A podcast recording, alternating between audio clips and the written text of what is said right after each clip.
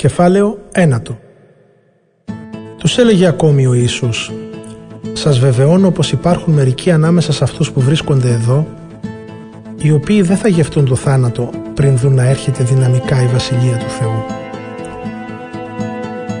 Ύστερα από έξι μέρες παίρνει ο Ιησούς ιδιαιτέρως μόνο τον Πέτρο, τον Ιάκωβο και τον Ιωάννη και τους ανεβάζει σε ένα ψηλό βουνό.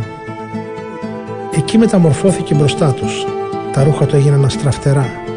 Κατάλευκα σαν το χιόνι. Τέτοια που κανένας βαφέας πάνω στη γη δεν μπορούσε να τα κάνει τόσο λευκά. Μετά τους εμφανίστηκε ο Ηλίας μαζί με τον Μωυσή και συζητούσαν με τον Ιησού. Λέει τότε ο Πέτρος τον Ιησού «Διδάσκαλε, είναι ωραία να μείνουμε εδώ. Να στήσουμε τρεις σκηνές, μία για σένα, μία για τον Μωυσή και μία για τον Ηλία». Δεν ήξερε τι να πει, γιατί είχαν κυριευτεί από τρόμο. Ήρθε τότε ένα σύννεφο και τους σκέπασε και μια φωνή ακούστηκε μέσα από το σύννεφο. Αυτός είναι ο αγαπημένος μου Υιός. Αυτόν να ακούτε. Ξαφνικά, όταν έστρεψαν τριγύρω τα βλέμματά τους δεν είδαν κανέναν, παρά τον Ιησού μόνον μαζί τους. Ενώ κατέβαιναν από το βουνό, τους πρόσταξε να μην διηγηθούν σε κανέναν αυτά που είδαν, παρά μόνον όταν ο Υιός του ανθρώπου αναστηθεί από τους νεκρούς. Τα λόγια αυτά τα συγκράτησαν και συζητούσαν μεταξύ τους τι σημαίνει αυτό το «θα αναστηθεί από τους νεκρούς». Τον ρωτούσαν ακόμη «Γιατί λένε οι γραμματείς ότι πρέπει πρώτα να έρθει ο Ηλίας» Ο Ιησούς τους αποκρίθηκε «Πραγματικά, πρέπει να έρθει πρώτα ο Ηλίας και να τα αποκαταστήσει όλα». Γιατί όμως λένε οι γραφές για τον Υιό του ανθρώπου ότι θα υποστεί πολλά και θα περιφρονηθεί; Σας λέω πως ο Ηλίας ήρθε κιόλας και του έκαναν ό,τι ήθελαν, όπως προβλέπουν οι γραφές για αυτόν.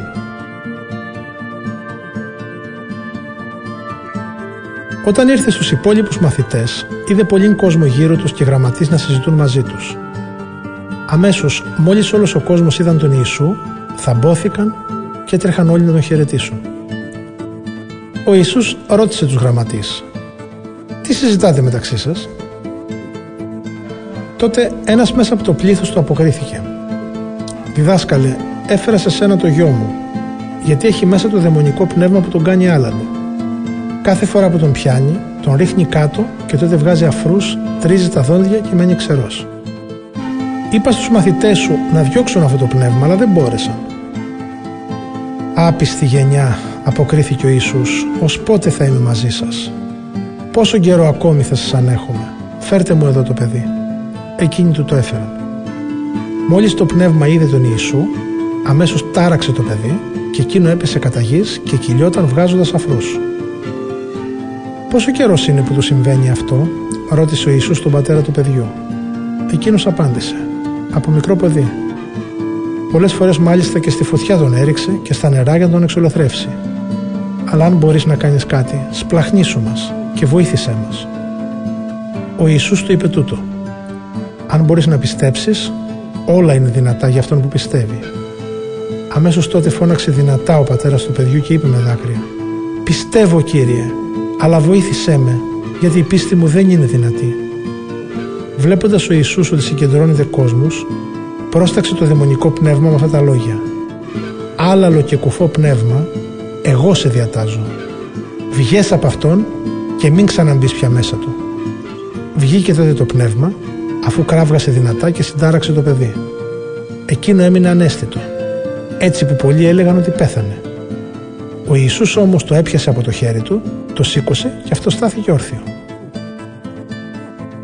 Όταν μπήκε ο Ιησούς στο σπίτι, τον ρώτησαν οι μαθητές του ιδιαιτέρως «Γιατί εμείς δεν μπορέσαμε να βγάλουμε αυτό το δαιμονικό πνεύμα» και εκείνος τους απάντησε «Αυτό το δαιμονικό γένος δεν μπορεί κανείς να το βγάλει με τίποτε άλλο παρά μόνο με προσευχή και νηστεία.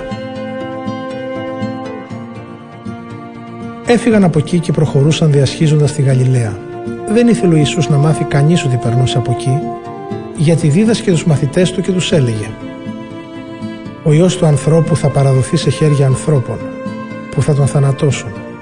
Την τρίτη μέρα όμως, μετά το θάνατό του θα αναστηθεί. Αυτοί όμως δεν καταλάβαιναν αυτό το λόγο, ωστόσο φοβούνταν να τον ρωτήσουν. Ο Ιησούς ήρθε στην Καπερναούμ και όταν μπήκε στο σπίτι ρώτησε τους μαθητές «Τι συζητούσατε μεταξύ σας στο δρόμο» Αυτοί όμως σιωπούσαν γιατί στο δρόμο συζητούσαν μεταξύ τους ποιος είναι ανώτερος ανάμεσά τους; Κάθισε τότε ο Ιησούς, φώναξε τους δώδεκα και τους λέει «Όποιος θέλει να είναι ο πρώτος θα πρέπει να γίνει ο τελευταίος από όλους και ο υπηρέτης όλων». Ύστερα πήρε ένα παιδάκι, το έβαλε ανάμεσά τους, το αγκάλιασε και τους είπε «Όποιος δεχτεί ένα τέτοιο παιδί στο όνομά μου, δέχεται εμένα τον ίδιο. Και όποιος δέχεται εμένα, δεν δέχεται εμένα, αλλά αυτόν που με έστειλε στον κόσμο. Λέει ο Ιωάννης στον Ιησού «Διδάσκαλε, είδαμε κάποιον που δεν είναι δικός μας να βγάζει δαιμόνια επικαλούμενο στο όνομά σου και τον εμποδίσαμε γιατί δεν είναι δικός μας». Ο Ιησούς του απάντησε «Μη τον εμποδίζετε γιατί δεν μπορεί κανείς αφού χρησιμοποιήσει το όνομά μου για να κάνει θαύμα αμέσως μετά να μιλήσει άσχημα για μένα. Όποιος λοιπόν δεν είναι εναντίον σας είναι με το μέρος σας. Όποιος επίσης σας δώσει για χάρη μου ένα ποτήρι νερό επειδή ανήκετε στο Χριστό, σας βεβαιώνω πως δεν θα χάσει την αμοιβή του. Όποιος γίνεται αφορμή να κλονιστεί ένας από αυτούς τους μικρούς που πιστεύουν σε μένα, το καλύτερο για αυτόν είναι να κρεμάσει μια μιλόπετρα στο λαιμό του και να πέσει στη θάλασσα. Αν σε σκανδαλίζει κάτι τόσο σπουδαίο σαν το χέρι σου, κόψε το. Είναι προτιμότερο να μπει στην αληθινή ζωή κουλός παρά να έχεις δυο χέρια και να πας στη γέαινα, στη φωτιά που δεν σβήνει ποτέ. Εκεί το σκουλίκι που θα του στρώει δεν πεθαίνει και η φωτιά δεν σβήνει. Και αν σε σκανδαλίζει κάτι τόσο σπουδαίο σαν το πόδι σου, κόψε το. Είναι προτιμότερο για σένα να μπεις στην αληθινή ζωή με ένα πόδι, παρά να έχεις τα δυο σου πόδια και να σε ρίξουν στη γέαινα, στη φωτιά που δεν σβήνει ποτέ. Εκεί το σκουλίκι που θα το στρώει δεν πεθαίνει και η φωτιά δεν σβήνει. Επίσης, αν ακόμη κάτι τόσο σπουδαίο σαν το μάτι σου σε σκανδαλίζει, βγάλε το. Είναι προτιμότερο να μπεις μονόφθαλμο στη Βασιλεία του Θεού, παρά να έχεις δύο μάτια και να πας στη γέννα του πυρός. Εκεί το σκουλίκι που θα το στρώει δεν πεθαίνει και η φωτιά δεν σβήνει ποτέ. Ο καθένας θα αλατιστεί με τη φωτιά της δοκιμασίας. Όπως κάθε θυσιαζόμενο ζώο, αλατίζεται με αλάτι. Το αλάτι είναι χρήσιμο.